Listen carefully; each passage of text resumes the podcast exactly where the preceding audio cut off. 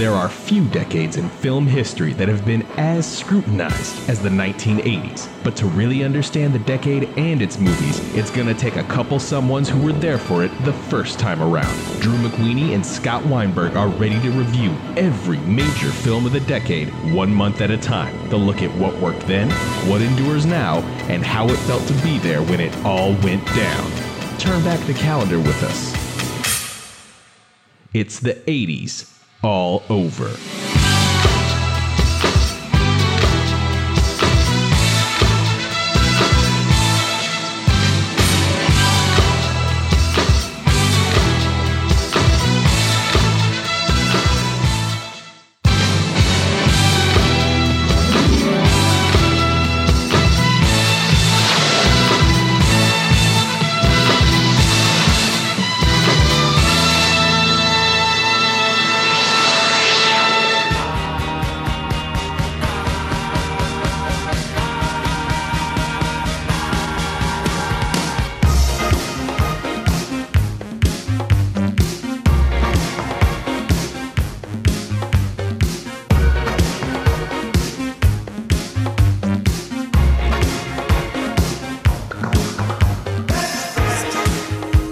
Dreams are made of this. Let's Dance and Total Eclipse of the Heart were among the songs dominating the charts this year. The average cost of a new home was $82,600. A new Ford Mustang cost $6,752.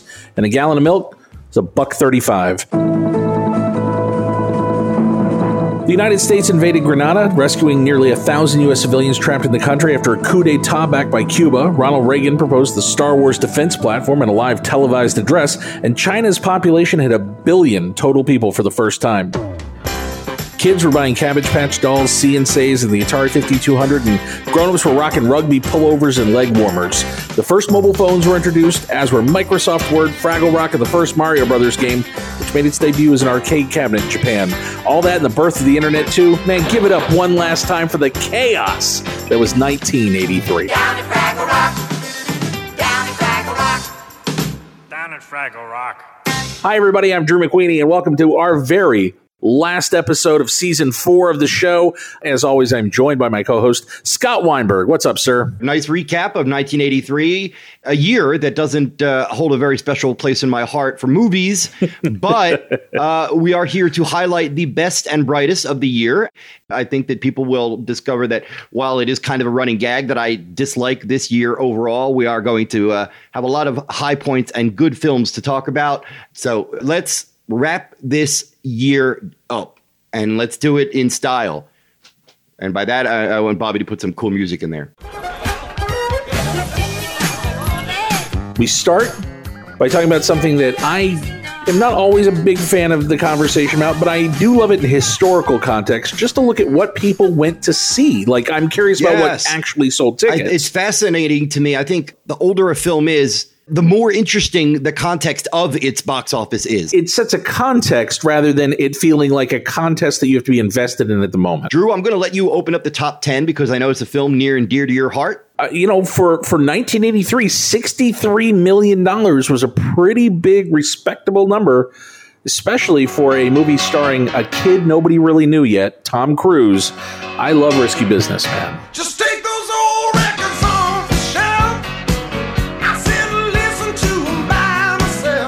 We just had the release of Mission Impossible Fallout, so I've seen a handful of recent articles about Tom Cruise, and it's always interesting how Risky Business is addressed as one of the key films in his career, but I don't know if people really get how this was his arrival. and it was giant for the time. Like 63 million then is a phenomenon. That's like everybody knew what it was, everybody was aware of it.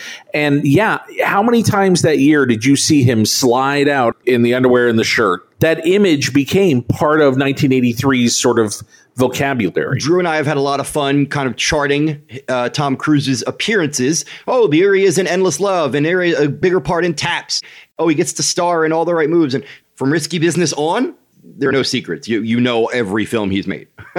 What was number nine, Scott? Mr. Mom, a Wow. lovable, scruffy feature length sitcom with a great cast, brought in 64.7. That's amazing to me because, dude, it looks like Malcolm in the Middle. Like it is not a terribly impressive movie. Aside from the cast, Yeah. the movie is three episodes of a sitcom wedged together. Eh, And that's fine because it's an amiable version of that.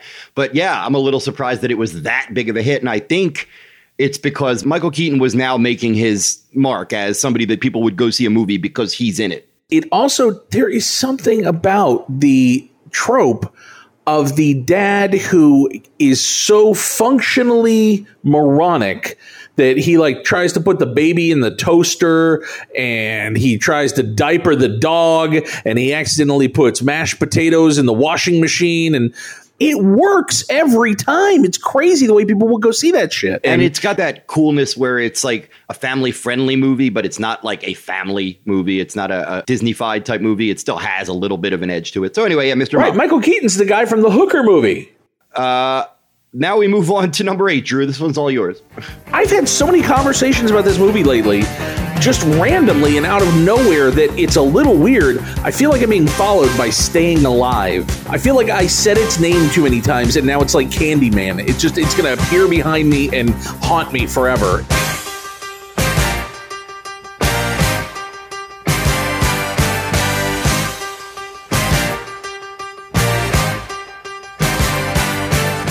It is unreal that this movie was that big a hit, but then you have to remember Saturday Night Fever was a monster. So there was a built in desire for this to be something. Plus, if if ever, the top films so far have shown that movie star power in the early '80s was reigning supreme. John Travolta, the, who at this point oh, could have made almost anything, not two of a kind. Well, and the ad campaign for that was entirely his body. That was it. It was John Travolta essentially oiled and naked. Here, this is what you're going to get. Drew, if I'm not mistaken, he did have a headband, a little blue headband wrapped around his head. It's delightful too. Uh, if you're just looking for unintentional humor, this movie is where you'll find it. This is a, a wellspring of straight faced ineptitude. Uh, I'm really happy that Tony Manero's story stopped cold where it did. How come there was no part three? This one made a lot of money. I don't know, but I will tell you, I would do happily right now today, if you gave me permission, I would do a sequel to our next movie, number seven. All of these are like really close. It's 63, 64, 64, then 67. And this is, of course, Sudden Impact. Go ahead. Make my day. I would do a movie with Dirty Harry now because I there, I heard a phrase one time, and the phrase is so good that it's got to be a movie. The cops who retire to these private cop communities in like Idaho, where the only people who live there are cops. They call them Blue Heaven. Those communities have got to be bizarre. I would do a movie about Dirty Harry retiring to a all police white enclave community and some shit's going down and Dirty Harry can't leave it alone because he's Dirty Harry and it's other old cops versus Dirty Harry. You could cast the shit out of that. If I could pitch uh, Dirty Harry Part Six, it would be three or four people have banded together because their parents and or other loved ones were killed by Dirty Harry in the past without due process, just murdered in the street, and they band together to take him down. I'm down with that. Did we discuss this before? What is the best Dirty Harry movie overall? I think the best Dirty Harry movie is Dirty Harry. I think it's Yeah. the, I think it's the one that has the the real voice and point. Part two is damn good, I think. Part two is wild. Part two is a wild John Milius movie, and it's way more John Milius than the first one is. By part four, he had almost become like a stoic self parody. Yeah, and and we'll get to Dead Pool, and I'm going to be angry when we get there, but we'll save that for another day. Um, speaking of angry, hey, number six made literally like dollars more than Dirty Harry, so they were neck and neck, which is crazy because that means for a little while this fascist. The renegade vigilante cop was just as big a movie icon as James Bond in Octopussy.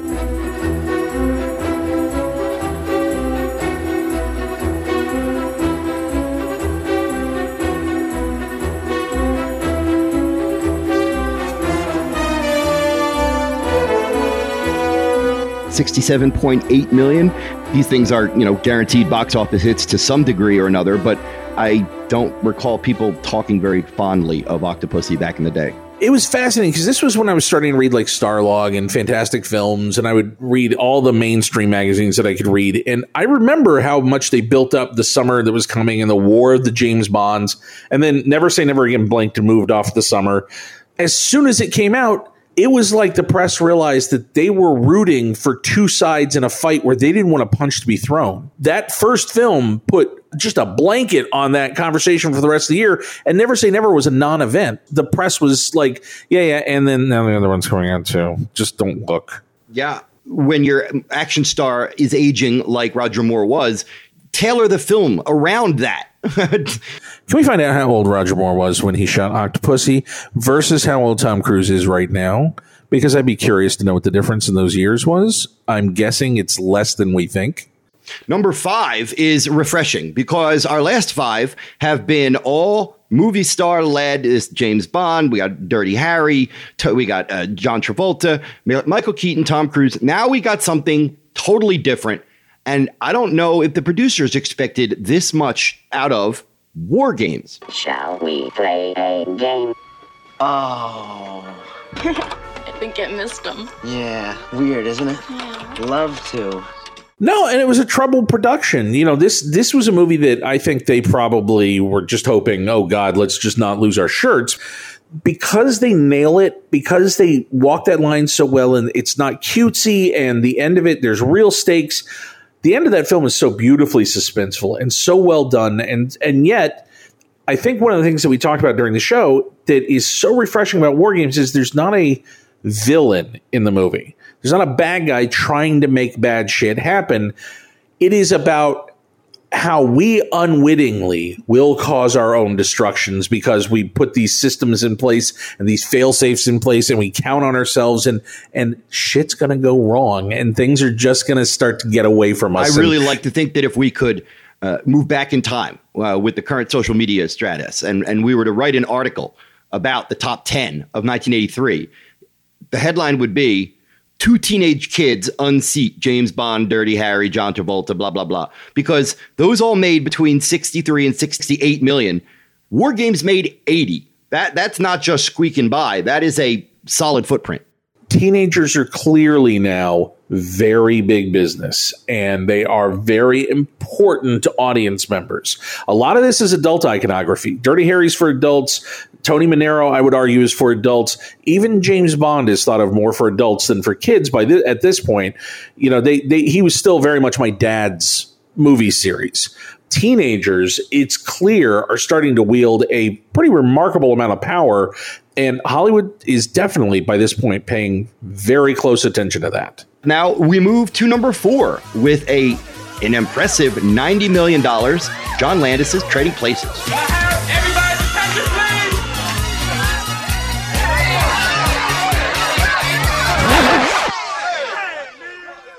Get the fuck out. I have two observations here. First, I am surprised. And I think Hollywood was surprised. And I think clearly the backstory of what happened is part of it. I am surprised that in this top 10 list, Twilight Zone the movie does not appear because I would argue there was no bigger deal going into the year than those guys working together on that title. Now, the really fascinating part about this to me, about him having a number four hit, a movie this big, $90 million in 1983, is that's gigantic money. Due in large part to Eddie Murphy. John Landis, when he took this, literally took this because he wanted to be out of town. He didn't want to be in Los Angeles. And he said to his agent, I need something to start shooting. I will take anything to start shooting in the next month. They had something that was starting to shoot in two weeks. Landis stepped in to get out of Los Angeles into one of the biggest hits of his entire career. Man, you want to talk about the ups and downs of this industry embodied in one human being.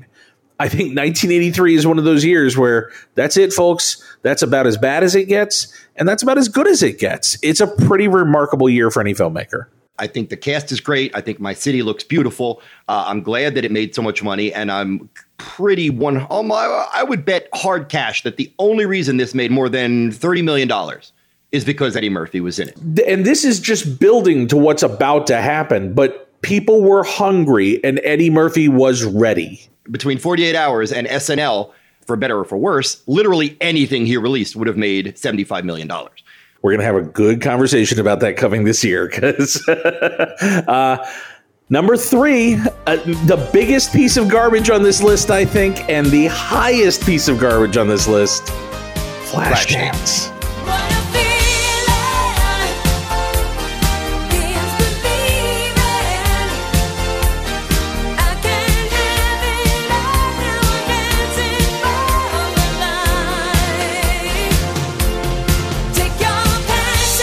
This made just under 93 million. That's amazing. That's amazing money. And look, you know what? I can't argue with that. It 100% touched a nerve. There's one thing that I just, you know, I've noticed when we were putting this list together. Risky business. Mr. Mom, Staying Alive, Sudden Impact, Octopussy, War Games, Trading Places. These are all sausage parties. Oh, 100%. So as much as I don't like Flashdance and I truly think it's just like a literally a feature length rock video, the fact that young women and older women saw a trailer and went, "Oh god, a female lead. Fuck yeah." And they went to see it. this is the MTV dream that is being sold to every white dude, and it's being sold on Jennifer Beals. And she is a perfect blank for that film. And sometimes a blank is what you need for a hit. I, I would argue there are movies that are less hits because you fall in love with the actual character you're looking at, and more hits because they become audience wish engines. I think that's why a lot of times you see in movies they hope will be global blockbusters, they'll put a bland, smallish white guy in the lead. That's what the 80s was. The 80s wanted Ted Wass. The 80s wanted boring. They wanted a really safe, simple white guy who could roll his sleeves up and be wacky and talk loud, but was safe. And that's going to be a big part of what we talk about this decade. Watching how Michael Keaton at some point goes, I can't fucking do it anymore, and breaks. And we'll see how they decide they're not boring. It's astonishing how much money this movie made. A big part of this is soundtrack driven. Clearly, Simpson and Bruckheimer's idea that you drive it all through MTV and the constant promotion.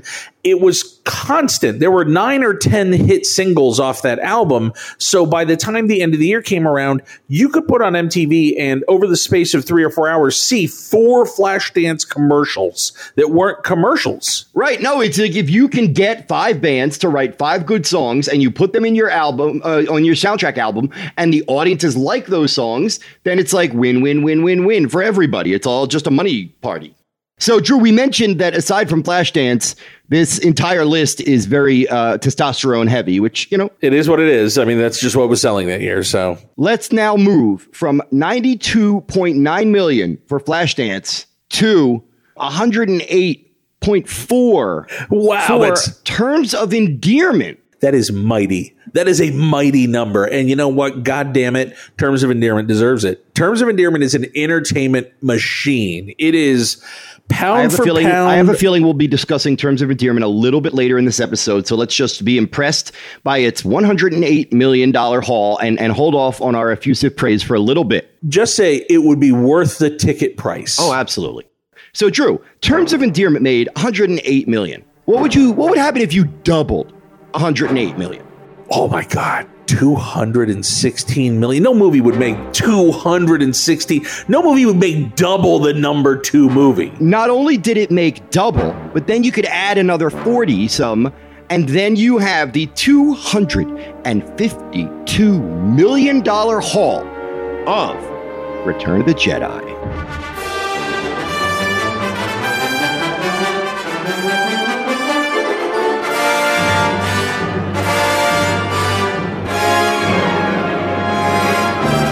Holy shit.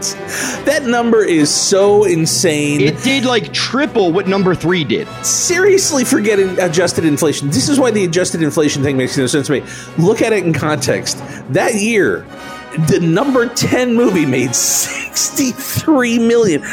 It made more than three times as much as the number 10 made film. four. If you add the number 10 film, the number 9 film, and the number 8 film, you do not have Return of the Jedi's gross. It is and, crazy. and the thing is that we're staring at is the thing that every single studio accountant and producer in Hollywood looked at and they went, damn, these are all good numbers. I'd be happy to have any of these hits. Sudden impact, trading, trading places, terms of endearment. But then they look and they go, how can we get to that? How can we get to $250 million?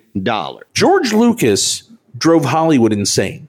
And Hollywood drove George Lucas insane. They fucked each other up terribly and in different ways because George Lucas set a bar and he said it accidentally. He meant it when he said, that I'm just this uh, weird experimental filmmaker. I just want to make uh, movies about um, planes and uh, cars, and uh, occasionally people who walk through the frame, and we'll see what happens. And uh, I believe that. I believe that that was George Lucas at a certain point, and Star Wars was him buying a kind of freedom. And it's like, okay, well, I can play in the studio, so I can do this. In an alternate universe, Star Wars comes out and it makes like 60, 70 million dollars, just a decent hit. People like it. And then George Lucas goes on to do a World War II drama or a comedy or a musical, you know. And But the problem is, he and Spielberg were so perfectly in tune with what they wanted to see. And it's what none of these executives got. They both made the perfect example of the thing that oh, yeah, they yeah. love. We talked about this many times and we will again. Do not copy the success of people, copy the inspiration. If they were inspired by what they loved as a kid, worked so well for them, that's what you should do. Think of something that inspired you as a kid and then build it through your own filter. That's what they did. It wasn't, hey, let's uh, think of a pre programmed way to make a smash hit. It was make a fun adventure movie, an archaeologist adventure, make a space adventure that we would want to go see, and then roll the dice and hope. I think we'd never seen anything like that. And part of the reason it was so much bigger than anything else that was going on was because they were the first ones to sort of shamelessly push the nostalgia button of I'm just going to make a warm bath and get in it. It's going to be awesome. Right. And what's interesting now is like, you know, how many giant juggernaut uh, franchises there are. They're everywhere. And this was the first. I mean, Jaws was a huge hit, but the franchise was not a juggernaut. and the fran- this franchise was just jaw dropping. And, you know, there was nothing like going to the box office that first weekend, going downtown. We ate a special lunch. We got in line early. We stood in line. People around us had posters and shirts, and everybody was excited and buzzing. And And that's what is, I don't, that's why I will never be, I sometimes am cynical about the Hollywood machine. But when I see uh, six kids bolting out of Wonder Woman dancing, and when I see kids lined up for Force Awakens smiling, and I see 15 year old kids running out to see Avengers and, and, and in cosplay, it's like, it's not exactly how my youth was, but it's the same. They're loving an art form that, that we love. And it's, just, it's a beautiful thing.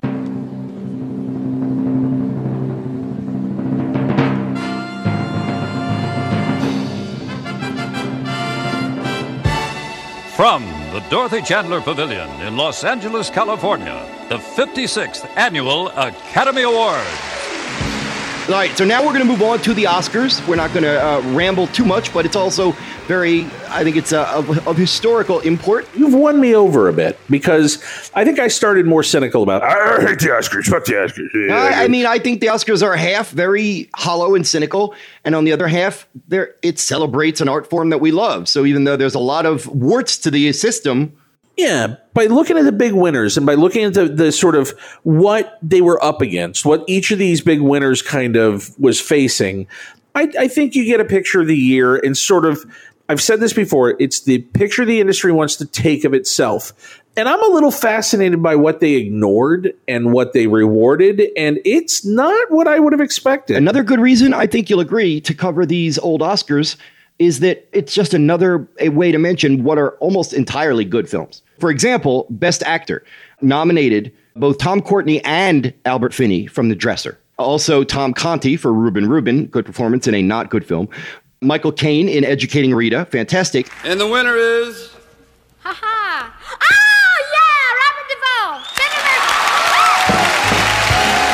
And it explains why, in my head, even though I don't walk around with Oscar trivia as forefront knowledge, I have always thought of Tom Conti, Reuben Reuben, Educating Rita, and The Dresser as this group of films where they're very similar types of performances.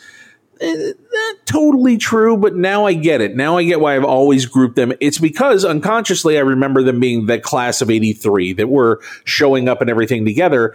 And Duvall being the winner here for Tender Mercies makes perfect sense to me because it's a totally different performance than these others, which are all very similar. There's Duvall in Tender Mercies just being Duvall at 100%. Yeah, I never noticed that that there, there are four Brits and one American, and the American won. Ooh, controversy. Uh, best actor in a supporting role: Rip Torn for Cross Creek. I like that. Sam Shepard for The Right Stuff. That's awesome. That's a great nomination. I 100% concur with that. John Lithgow for Terms of Endearment, Yes. And Charles Durning for To Be or Not to Be. Wow. Okay. That's weird, man. That is a weird nomination in every way. The winner is Jack Nicholson, Terms of Endearment. Which, uh, why did anybody else show up? Because that year you had to know that that was Nicholson's.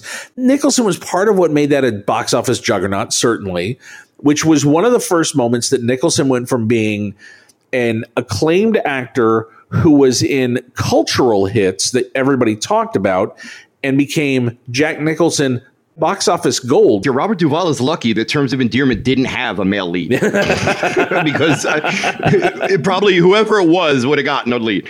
All right, best actress in a leading role. Julie Walters for Educating Rita, Debra Winger for Terms of Endearment, Meryl Streep for Silkwood, Jane Alexander for Testament. The winner is a rock.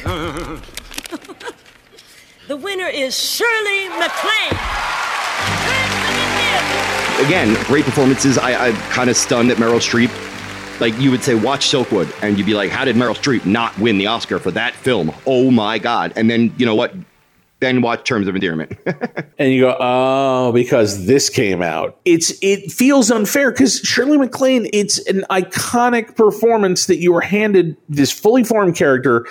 Larry McMurtry's book is so good, and McMurtry at his very best, when he was on his game and running at full strength, they were gifts to actors. So I get it, man. This this thing felt like every actor in town needed to bow down in front of it at some point. We move on to Best Actress in a Supporting Role. This one is very colorful and interesting. Alfre Woodard, her only Oscar nomination for Cross Creek. Amy Irving, nominated for Yentl, which I thought was kind of a surprise, but she is really good in it. Cher in Silkwood. Glenn Close, probably the best performance in The Big Chill. And the winner is Linda Hunt. Well, okay, let's back up for a second. Amy Irving reminds me what movie is just not in this conversation today? Yentl. I'm guessing that at the time, and I don't remember because I didn't pay a lot of attention to Oscar snub talk because it was already starting to become an Oscar jerk.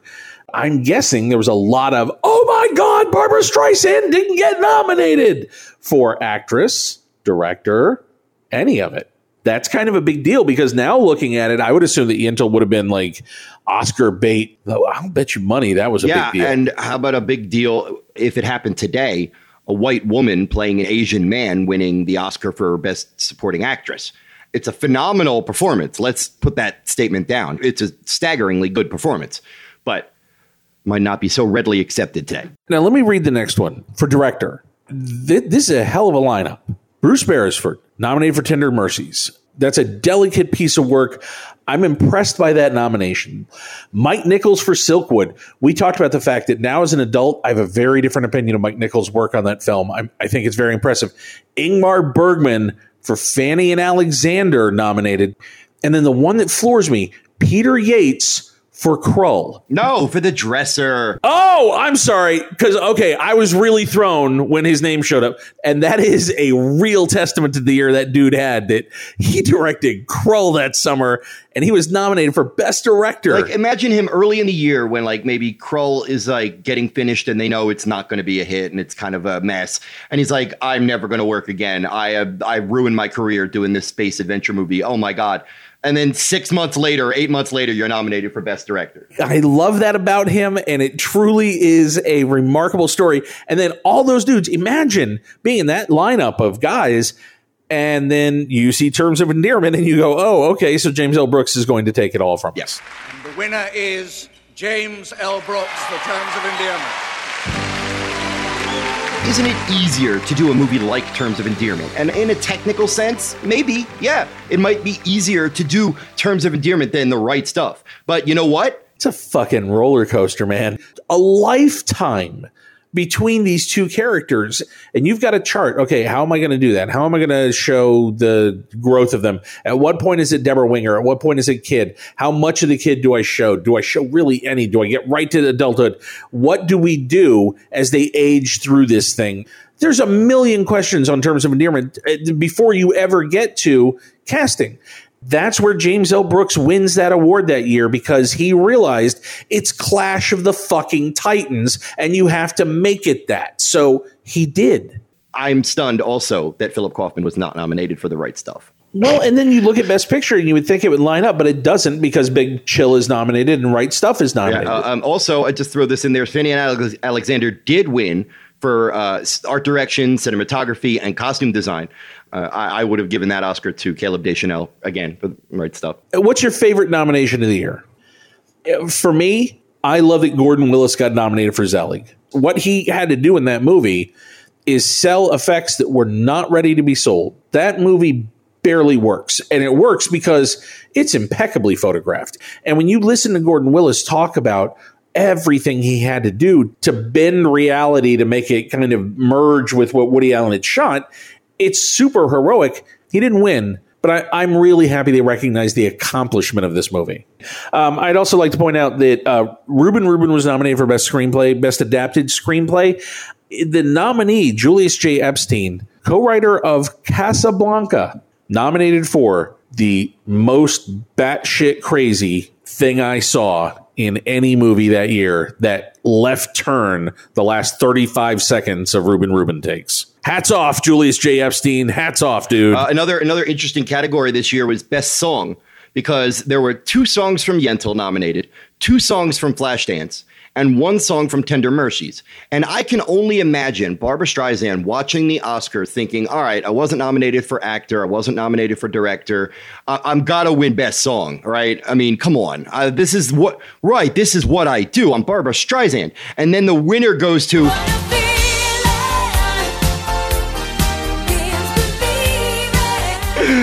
Oh, Barb. I mean, you got to feel a little bad, but Yentl's a damn good movie, so. Okay, so Scott, before we get into the list stuff, I want to ask you because I'm always curious. Is there a film that you feel very differently about now than you did then? I probably feel most differently about the right stuff bored me as a kid, and now I, I would watch it. I mean, uh, if I didn't have 30,000 movies to watch for the podcast, I think I'd watch it again next week. And, and Risky Business is another one where I, as a kid, I think I fell prey to it's being mature, and I didn't want mature, and I wasn't aware that I, that that's what I was reacting to. I wanted vulgar, and yeah, you wanted you wanted uh, Porky's. Yeah, yeah. You wanted, and I did not like Risky Business as a kid, and it just uh, always be willing to uh, give a movie another look with fresh eyes because you change every two, five, 10, 20 years. You're a different person. For me, it was Never Say Never Again. I walked into that chip on my shoulder about the fact that Connery walked away from it already twice. Enough already. And this isn't James Bond. It's not the series. And I was, I had a real stick up my ass about the Eon series was the series. At this point, I have a stick up my ass about Eon letting go some control at some point. Let other people play in the sandbox, for God's sake. So, Never Say Never Again now, I look at as this interesting experiment, this weird one off. And as I said when we recorded the episode, I got to give it up to Barbara Carrera for a Jack Nicholson is the Joker level bad guy performance as Fatima Blush. She has the best time being the worst person. I'm just really glad I walked walked into it and actually watched it for the show because I, I'm so used to my old opinion Because if you it. had said, Scott, what's what do, what do you think of Never Say Never Again? I'd be like, um, kind of strained, overlong, not very good. Now I'd be like, no, it's not bad. It's better than its reputation suggests. Let's say. All right, so let's dig in now, man. Real quick, Drew, A lot of our listeners know me as a horror nerd. Videodrome. I'm a fan. Psycho 2. Uh, big fan. I think it's a very smart sequel. Extro. Holy cow. Cujo. Very faithful. And um, for parents, maybe the hardest thing to sit through you'll ever watch. Pieces. What? what? Dude, all right, I, I now you know Uh, what? what? I, I finally have found a silver lining to 1983. This is the year that gave us Pieces and Extro, and then there are a few other real good horror films that I think will be included in our top 10, so we won't cover those. But I would like to very briefly send a fond farewell to something I hate, and I'm glad that it's dead. It's got one last lingering heartbeat, and it shows up in late 1985. But I want to say, on behalf of Amityville 3, Jaws 3, Friday the 13th 3, Space Hunter, Metal Storm, The Man Who Wasn't There, Treasure of the Four Crowns, coming at you. Fuck you, 3D of 1983. Fuck you, Fuck 3D. you. Now we're going to move on to what I like to call, I've copyrighted this phrase, our 10 favorites of the year. Now, two things people should know. One, we don't know what each other's lists are. And number two, and my list is better. That my list is right. Yeah. these are what these are our top tens. There's so many. You love that debate of what's best versus favorite, and to me, uh, I think that argument ends with people saying that like best implies I know what's empirically best. Guys, I'm telling you up front, War Games and Vacation and Risky Business and The Big Chill are all movies I love, and they're not on my list. So, whoa, yeah. All right, what's your number ten? All right, number ten. I love Koyaanisqatsi. Oh wow! And the influence of the movie, I think it is a movie that became part of every filmmaker's language moving forward. It's as gigantic in its influence as something like Birth of a Nation without all the nasty racism. So God bless Koyaanisqatsi. I love that movie. I love that you are slightly more uh, articulated in the art house direction because my number 10 is a fucking horror movie about a killer car. It's called Christine. I would never argue with Christine showing up on a list like this, especially because I don't think Christine gets enough love, Here's man. the thing not only do I think it's a well made, entertaining horror film, it also is a hugely impactful film on me. As a reader, as a movie fan, as a horror fan, King and Carpenter fan, Harry Dean Stanton fan, Keith Gordon fan, this movie was an hugely impactful for me, and I, I absolutely love Christine. You know, you know who doesn't like this movie? The shitters. That's who. You know what they say? You can't polish a turd. Man, your number ten is a uh, that is a winner, dude. Uh, my number nine is a horror film as well, Oh shit! and I got mad love for The Evil Dead. Sam Raimi's debut film is a shotgun blast of invention and pure manic need to tell stories. One of the things that was so exciting about discovering Sam Raimi or discovering Joel and Ethan Coen, the filmmakers in this era who really came into their own and whose voices began to grow, one of the things that was so incredible about it was realizing they've got all this stuff inside them that they have to get out, that this stuff has to come out. And it's cartoons and movies and music. And imagine somebody comes in bursting into your living room and says, Oh my God, come here, you gotta see this. Nine times out of 10, what they have to show you is not that impressive. Evil Dead is that 10th time. Uh, people use this term sometimes and I'm I'm going to use it and I'm going to use it because I'm old enough that I was there and I'm using it because I mean it. The Evil Dead was fucking punk rock. The first time you showed The Evil Dead to somebody, it was a dare. Oh, you like horror films? Ha ha! Let me see what you think of this. And Evil Dead became this gauntlet you had to run because man, it took no prisoners. And I gave my heart to this thing 100% when I first found it. I look at it now and it just makes me nostalgic for the kids in the woods who made this goddamn movie. Yep. Uh, I'm embarrassed to admit that Evil Dead did not make my top 10 because of a clerical oversight, and I still have it stupidly registered as 1981. But I'm so elated that you put it in your top 10 because it is one of my very favorite horror films of the entire decade. Uh, uh, my number nine is a film that you left off, and I think the reason I added it is because I, I just appreciate it so much more with adult eyes, and that is the business of riskiness. Yay! And see, I'm delighted that it's on your list because it deserves to be on one of the lists. And it's great and it's important and it is so stylish, man. That's one of the things. And it's stylish before everybody started shooting movies like this. It's a Trojan horse. It's a smart movie about people and relationships in the package of a horny teenage yeah, the surfaces are the point. It's like you get you get pulled in and seduced, and then it's about paying for that seduction. We've talked a lot about um, Rebecca De Mornay. We've talked a lot about Tom Cruise. We did not talk about somebody, and I want to go back and, t- and talk about them now because we have the, the opportunity in this regular episode.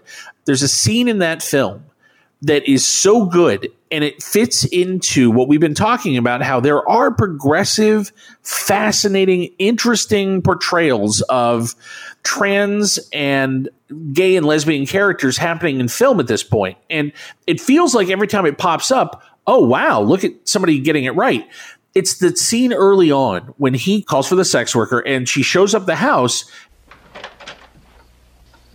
Hello, Joel. I'm Jackie. How are you this evening? Nice to meet you, Jackie. I'm not Joel. J- Joel stepped out for a moment. Um, I'll go call him. Joel, thank you. that scene, the way it plays out, is so not the joke that I think any 10 other movies from this decade would have played. And that actor is so incredibly good in that scene in making sure Cruise realizes you're not going to laugh at me and you're not going to treat me badly because I came out here because you called me and I'm doing a job. And man, it stuck with me as a young viewer that this was not a character to be laughed at or mocked. And the importance of seeing it in a film like this really can't be overstated, man, especially in 83. On the surface, very likable, affable, funny teenage comedy.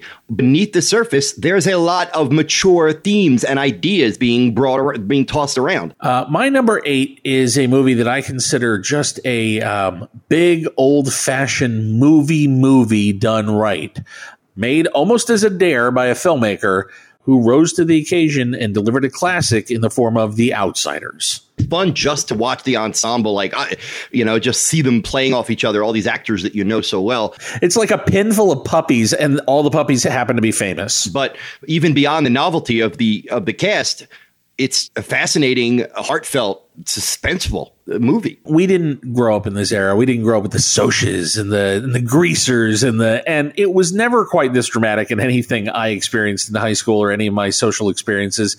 But I recognized that there was a point where things were really codified, and this was a way that people were starting to assert who they were. And there was a code. People dressed by code. And that's a society that I'm so interested in. And I think Coppola captures all of the pumped up angst of the writing of S.E. Hinton, who wrote that as a teenager. He respects the fact that a teenager wrote the book. So he's going to make it the way a teenager feels it. And that movie is played as opera. Number eight on my list probably should be higher. Uh, I, I loved it as a kid. I still like it very much as an adult. Let's discuss how you feel about those Ewoks. It's not on my list, so I'm glad you put it Return on of your the list. Jedi is not on your list. I am unsubscribing to this podcast. What now? What if I hadn't done the right thing? I've always had complicated feelings about Return of the Jedi. That's a great line. I needed, like that would be a great pickup line in a bar. Hi, hey, how you doing? Can I buy you a drink? I have always had complicated feelings about Return of the Jedi. Cool. I'm going to stand over right. there. Um, I think it is the relatively weakest of the trilogy. A large segment of it does feel like a remake of the first film, and whether or not you think that's intentional and fine or cheap and lazy, I acknowledge that it goes too far in like maybe kid friendly a little bit here and there. But having said all that, there is no denying that this is a true, legitimate, real part of the trilogy. This is not like an X Men Last Stand where somebody just said, "Oh shit, we need a part three and let's slap this together." Um, I think Lucas maybe played it a little safe. That's the biggest complaint that I would have about Return of the Jedi is that after taking so many brazen and and winning chances with Empire, this just feels entertaining and satisfying, but just maybe five ten degrees too safe. But I love Hamill. I love Ford. I love Carrie Fisher. Yeah, the stuff I love, I love. I love the Sarlacc, the Rancor. I love, you know, there's so much that I do like about it that when it kind of starts like running in motion and starts to feel very familiar in Act Three, I'm okay with that. Hey, it's Return of the Jedi, man. I, I, I have I, the stuff I love. I love so much, and and it's just it just didn't make my list. There there were movies I enjoyed more, and I think it's because of the frustrations. It's because yes, I had expectations. Jedi was the birth of Star Wars fans who didn't like Star Wars. I certainly remember being hyped. I certainly remember being excited, and I certainly remember all the conversations afterwards in which we tore it to pieces and not tore it to pieces just badly, just took it down to its fundamental parts. I liked it overall more than some of my friends did. I think in general, most people were, I dug it. But some of my friends really, really didn't like Return of the Jedi. And that was the first time that I heard Star Wars fans just grumble it's certainly not like Return of the Jedi is a Superman 3 level embarrassment. So no matter what you think of it, it is still a legitimate movie.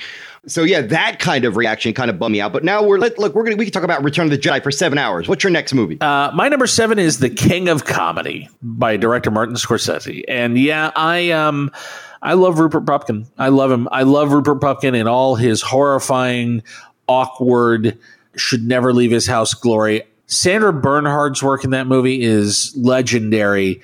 I this film would make my top 10 list for the scene in which she has Jerry Lewis finally to herself because that scene to me is better than Misery at saying everything there is to say about the bizarre, insane back and forth that exists between the very famous and the most rabid of fans. I still don't know if there's ever been a more articulate piece made about fandom and about media and about how it can drive you a little bit nuts when you believe that you have a real relationship with it. I, I, I'm a big fan of this film. I big, bigger fan of Scorsese's next dark comedy, which we'll get to soon. If what you mostly know of Scorsese are his great drama and crime films, you don't know The King of Comedy and or After Hours as these two uh, well regarded but relatively obscure comedies that he made. Well, King of Comedy's not so obscure. I think After Hours kind of is, and they really deserve to be watched. and it's a De Niro performance that I, I can't get enough of. I think De Niro, when he's funny, there's a long period of time where that was kind of a secret. And this was a movie where, okay, those of us who were in on it were like, okay, yeah, De Niro's really fucking funny in this movie.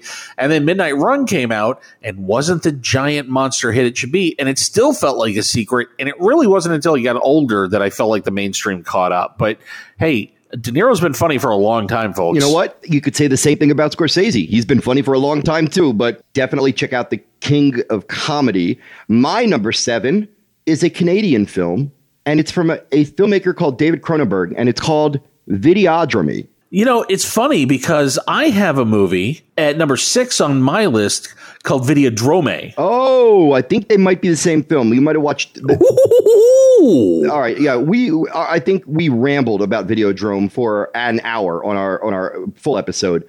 What can we say about Videodrome that we haven't said yet? It represents a moment where somebody got something uncompromised through a studio. I don't know that Cronenberg ever quite had this level of studio muscle behind him again with this kind of material. It's miraculous to me that it happened, but this is that weird moment where Universal went all in on Carpenter and Cronenberg and really wanted to see what would happen. And kudos to the people who are like, at least the people at Universal who hired him and said, "All right, this is super weird, but we hired you and we're going to trust you."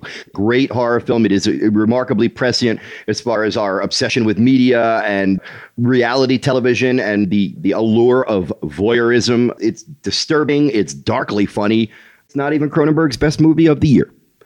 My number six is a Shakespeare adaptation that moves me very deeply, and it's called Strange Brew. Wow. I'm really impressed. Not on my list. I love it. I think 13 year old me would fight me in your favor. Drew, I love it as much as I did then. And the fact that I love it as much as I did back then made me realize like that kid is still in you. All the stuff that tickled me as a kid, it just reminded me of renting shit on VHS that I knew nothing about and like a half an hour in going, oh, I like this. There are films that delight me from moment to moment, and Strange Brew is one of these where it's little stuff all the way through. I, it's one of the reasons I'm glad we had James on and we did the commentary for this one. We'll get to Buckaroo Banzai soon, and that one's that way for me, where just minute to minute, I can pause it and I can just look at any part of the frame and kind of talk to you about what what it is that delights me about something that's happening right now, or that interests me, or some piece of it that I know something about, and I can't even take that whole experience apart anymore. This film fascinated me so intensely at some point that now it's this thing that I have this relationship with. It's just in your DNA after a certain point. You just love it. When we talk about things that just plain make us feel good, my number five movie is that way. It's uh, Bob Fosse's Star 80. Oh, boy. No, I'm sorry. I mean, uh, movies that make me want to eat a gun. Holy God. I know it's a hard movie to love, but what is it about this film that, that impacted you so strongly? I think it is um, as visionary as Network in terms of taking on something that is toxic that has been implanted in us like a time bomb. Network knew that at some point network news was going to metastasize into something that was going to simply pump lies and toxin into your brain 24/7 and it has. And I don't think that movie was even slightly exaggerated in what it postulated as a future. And I think in the case of Star 80, it understood that there is a horrifying side to the sexual revolution that is not inherent to it. There is a way to have a sexual revolution, a sexually open society that is not toxic and curdled, but you have to be willing to have the real conversations. And Star 80, from the very beginning, looks into the shotgun barrel and is unafraid to look into it and say, we might get fucking hurt, but this, we have to look at it and we have to understand why he ended up in that room, why he felt entitled to it, why he felt like he owned the thing that was being taken from him, and we have to go backwards from there. What I love about this movie, and it is, again, a hard movie to love, is that I sense Bob Fosse is angry and said, I'm going to take these people down. I'm going to take this system down. It's an indictment. I bet there are no photos of Bob Fosse at the fucking Yeah, mansion. It's an indictment. Let's just say it that way. It is an indictment of, of an entire system, and it's a system that still thrives. And even though she wasn't in the conversation, I would like to say in any rational conversation in my world, Mariel Hemingway would have been nominated for most of the acting awards at the end of the year. It is a very underrated performance, and I think it's because she plays it so simply. Well, it says something that people dismiss girls who look like her. It's very easy to do. And Mariel Hemingway made a career, I think, of being It's a good point. underrated because of nailing the performances she was cast to give. Her snub is kind of an a, an ironic echo of the movie. I feel strongly that way, yeah. All right. Well, my number five, I'm willing to wager money, is also somewhere lingering on your list. I'd only seen it for the first time this year. Sam Neill and Isabelle Adjani in Possession. That's my number four, and I 100% agree with you. I love this movie, man. Possession is so good. Because, you know, I, I fancy myself a horror expert. All right. There we go. I fancy myself a horror scholar. I was humiliated to admit that I had never seen Possession before. If I had watched this movie as a kid, Drew, I never would have watched it again. I just wouldn't have got it. I would have been bored. I'm glad that I never watched this at 14. And now, having seen it as an adult and seeing other horror geeks go, oh my God, Scott, is it amazing or what?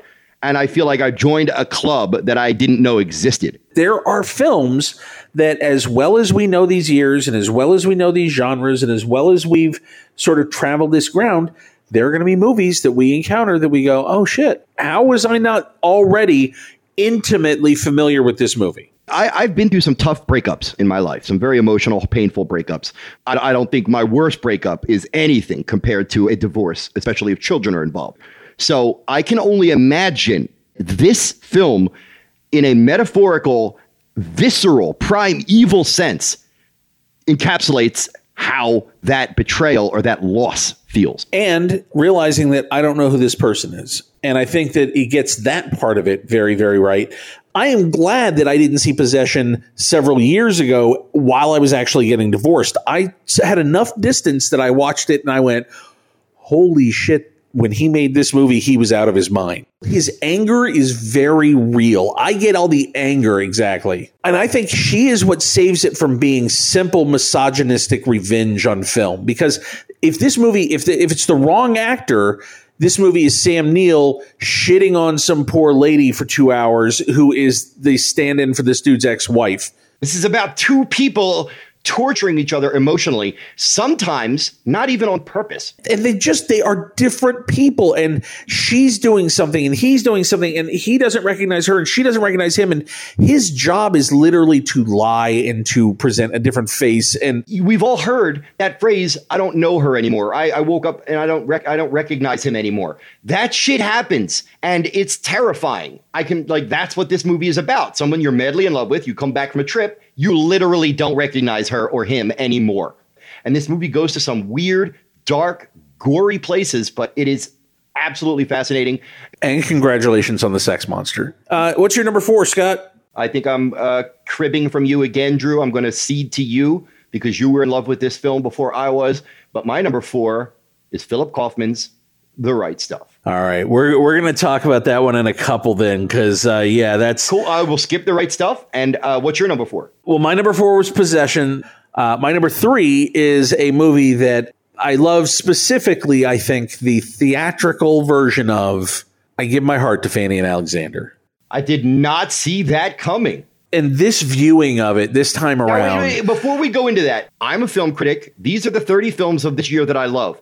Do I choose Berlin Alexanderplatz or do I choose Christine? Oh, choose Christine every single time. And no, no, but that's my point is that like you choosing Fanny and Alexander, somebody would go, "Oh, that's the artsy film critic choice." When you really wanted to put, you wanted to, you really wanted to choose Strange Brew. I'll tell you right now. Look, I when I look at the rest of the best, the movies that kind of hurt me to leave off. It hurt me to leave off Local Hero, which I love a lot.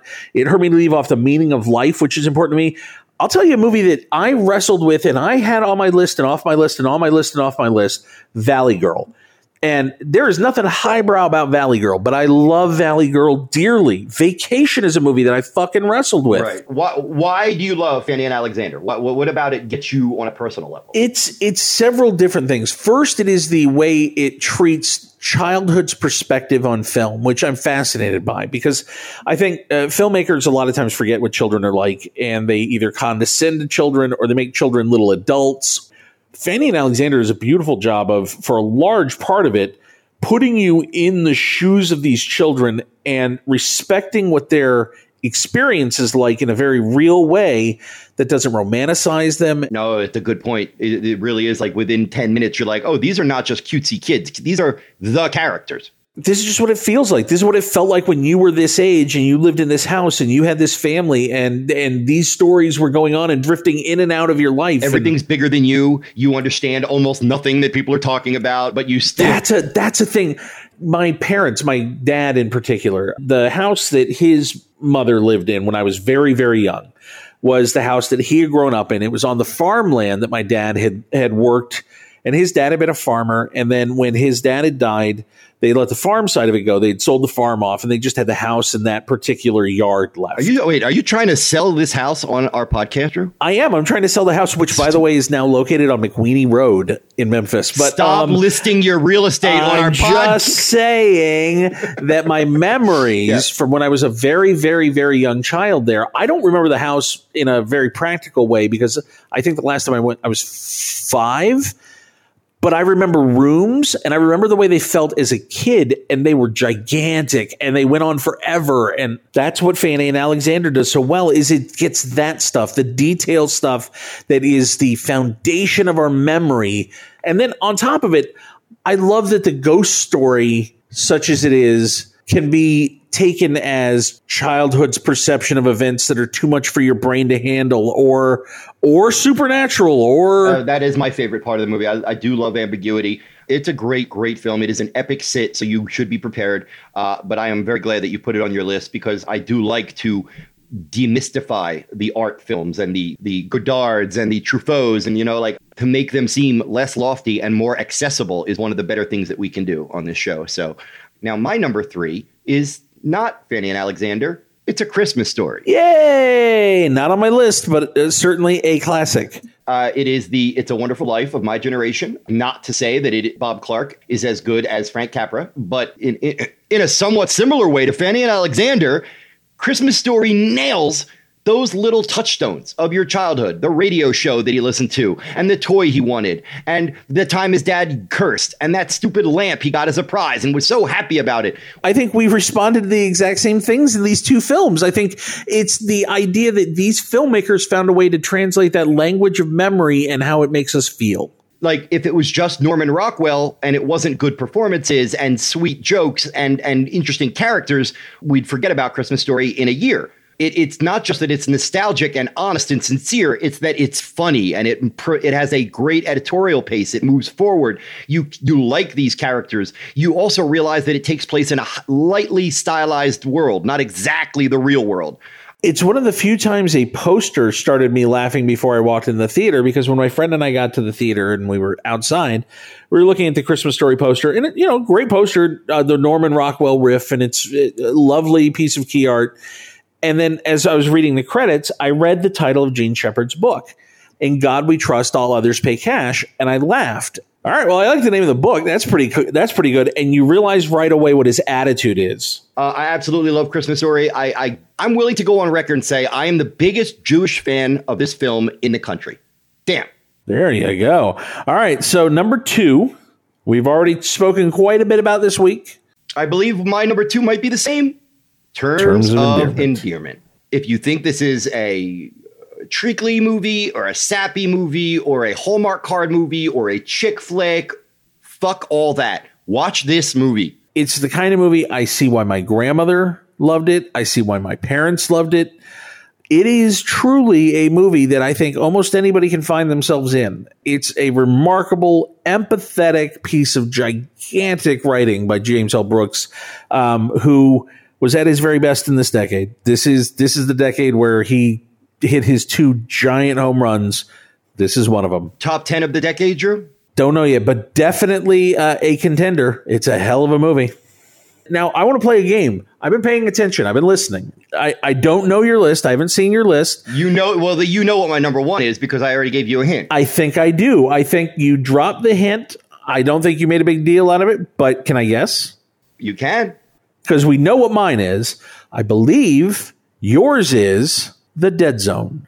You are correct. Nice. Yeah, uh, the Dead Zone. Uh, I mean, we talked earlier about how Peter Yates went from Krull to the Dresser in the same year, and good for him because even if, if you love Krull, you have to admit it's not you know the first thing you're going to put on your resume when that you know. Uh, and and I love that how Cronenberg came out with Videodrome and then followed up his most definitely his most subversive on a big level because like The Brood and Shivers they're subversive, but those were indie Canadian films. Uh, Videodrome was subversive on a universal release uh, uh, schedule.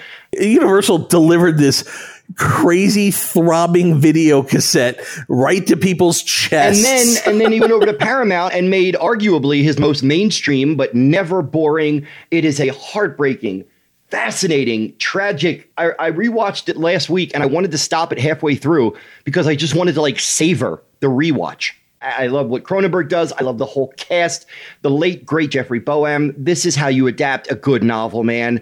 And that's what I love so much about this screenplay is that it is one of King's best novels, and I, I think it's Cronenberg saying, "Yeah, I make weird horror movies that that have something to say about society and biology and and our our medicine, I can also just make a cool, creepy ghost story." And Christopher Walken is so beautiful in this movie. I mean, I I get why he's not a leading man, but I also get why every movie fan in the world loves Christopher Walken, and this is one of the best showcases of his talents you'll ever see. I love that we both ended up with adaptations as our number one because mine is the right stuff. Uh, Philip Kaufman's adaptation of Tom Wolfe's amazing fiction, nonfiction telling of the uh, Mercury 7 and the early space program. The Dead Zone, what you take is a very good, very strong Stephen King pulp novel. And Stephen King at this point was as good a pulp writer as anybody will ever be. King was not reinventing the genre.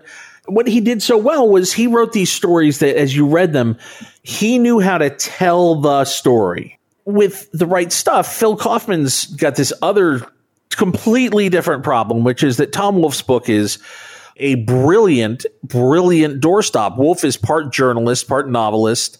His stuff is hallucinatory at times. It is kaleidoscopic. It is designed to give you the full range of human experience over the course of the space program.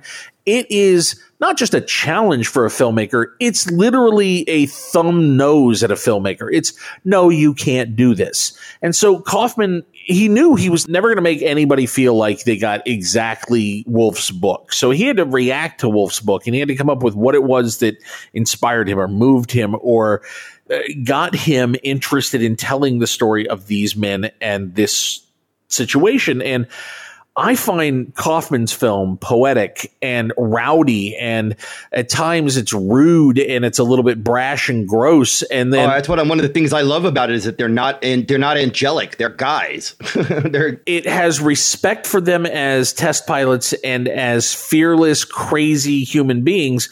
I react to the Mercury Seven in this movie like Jackass if they had moral compasses. There is a sense that they're doing this because it's there to do. And because the moment they realize somebody's going to do it, I have to be the person who does it. And that weird thing that happens between these men is what really I find most interesting and what Phil Kaufman finds most interesting. And it's not necessarily what Wolfe's book is. Wolfe's book is more about, you know, our culture and how it was changed by this moment and the sort of giant waves pushing against history to make this thing happen when it did and the way it did. I get it. You can't have made the, the book, but you made your reaction to the book. And it's the same thing with Cronenberg. His dead zone isn't exactly the dead zone, but I have trouble now remembering what the novel does differently because Cronenberg's version is so streamlined and it gets it right and it is the essence of the book and, and I think great adaptation sometimes doesn't supersede it gives you a glimpse into how somebody else reacted to something that you loved. Well, that's why we call them adaptations and not translations. You know, movies are not books. it's as simple as that. So there's our top 10. Drew, you want to run through your top 10 real quick again? Uh, yeah, my top 10 from number 10 Koyaanisqatsi, The Evil Dead, The Outsiders, The King of Comedy, Videodrome, Star 80, Possession, Fanny and Alexander, Terms of Endearment, and my number one, The Right Stuff my top 10 Christine, Risky Business, Return of the Jedi, Videodrome, Strange Brew, Possession, The Right Stuff, A Christmas Story, Terms of Endearment, and The Dead Zone. I also highly recommend that if you are just listening to this episode for some reason and you didn't listen to this year, go back and find Local Hero, Betrayal, Baby It's You, Bad Boys, Tender Mercies, Monty Python's The Meaning of Life, Angelo My Love, Valley Girl, Return of the Jedi, The Draughtsman's Contract, Psycho 2, The Man with Two Brains, War Games, Zelig, Vacation, Risky Business, The Big Chill, The Dead Zone, Never Cry Wolf, Rumblefish, Silkwood, and Scarface at the very least. Oh my goodness. Uh, yeah, yeah. I'm not going to do that. Um, I, I, had a, I have a master list, but I will say uh, go go dig up Extro uh, Extro. There's a lot of good movies this year. I, as much as we groaned, I'm glad to say goodbye to those movies. I had a great time with those films. I'm really excited that we we got to experience them and do it this way. And now it's about to begin, man. I can't believe that we are going to kick off our fifth season. Fifth season. Now, yeah, when when people talk about 80s movies, they generally mean movies from 84 on. Yes, 80s culture begins now. True stereotypical iconic 80s culture really began, I guess. Valley Girl was a good harbinger of what, what's to come. Thank you all. Thank you to every patron. Thank you to every listener. Thank you to every person who, when you see a tweet that says, What's a good movie podcast? you throw us up because uh, there are dozens of good ones. So we want to thank you for including us. Just remember, we'll be back in two weeks. And when we are, you're going to get an honor student by day, Hollywood hooker by night. You're going to see a truly miserable romantic comedy between people who have zero chemistry. You'll get a Woody Allen film, a Steve Martin film, lots and lots of foreign language pictures, and perhaps the weirdest thing we could start the movie year with. All of that and more in January of 1984.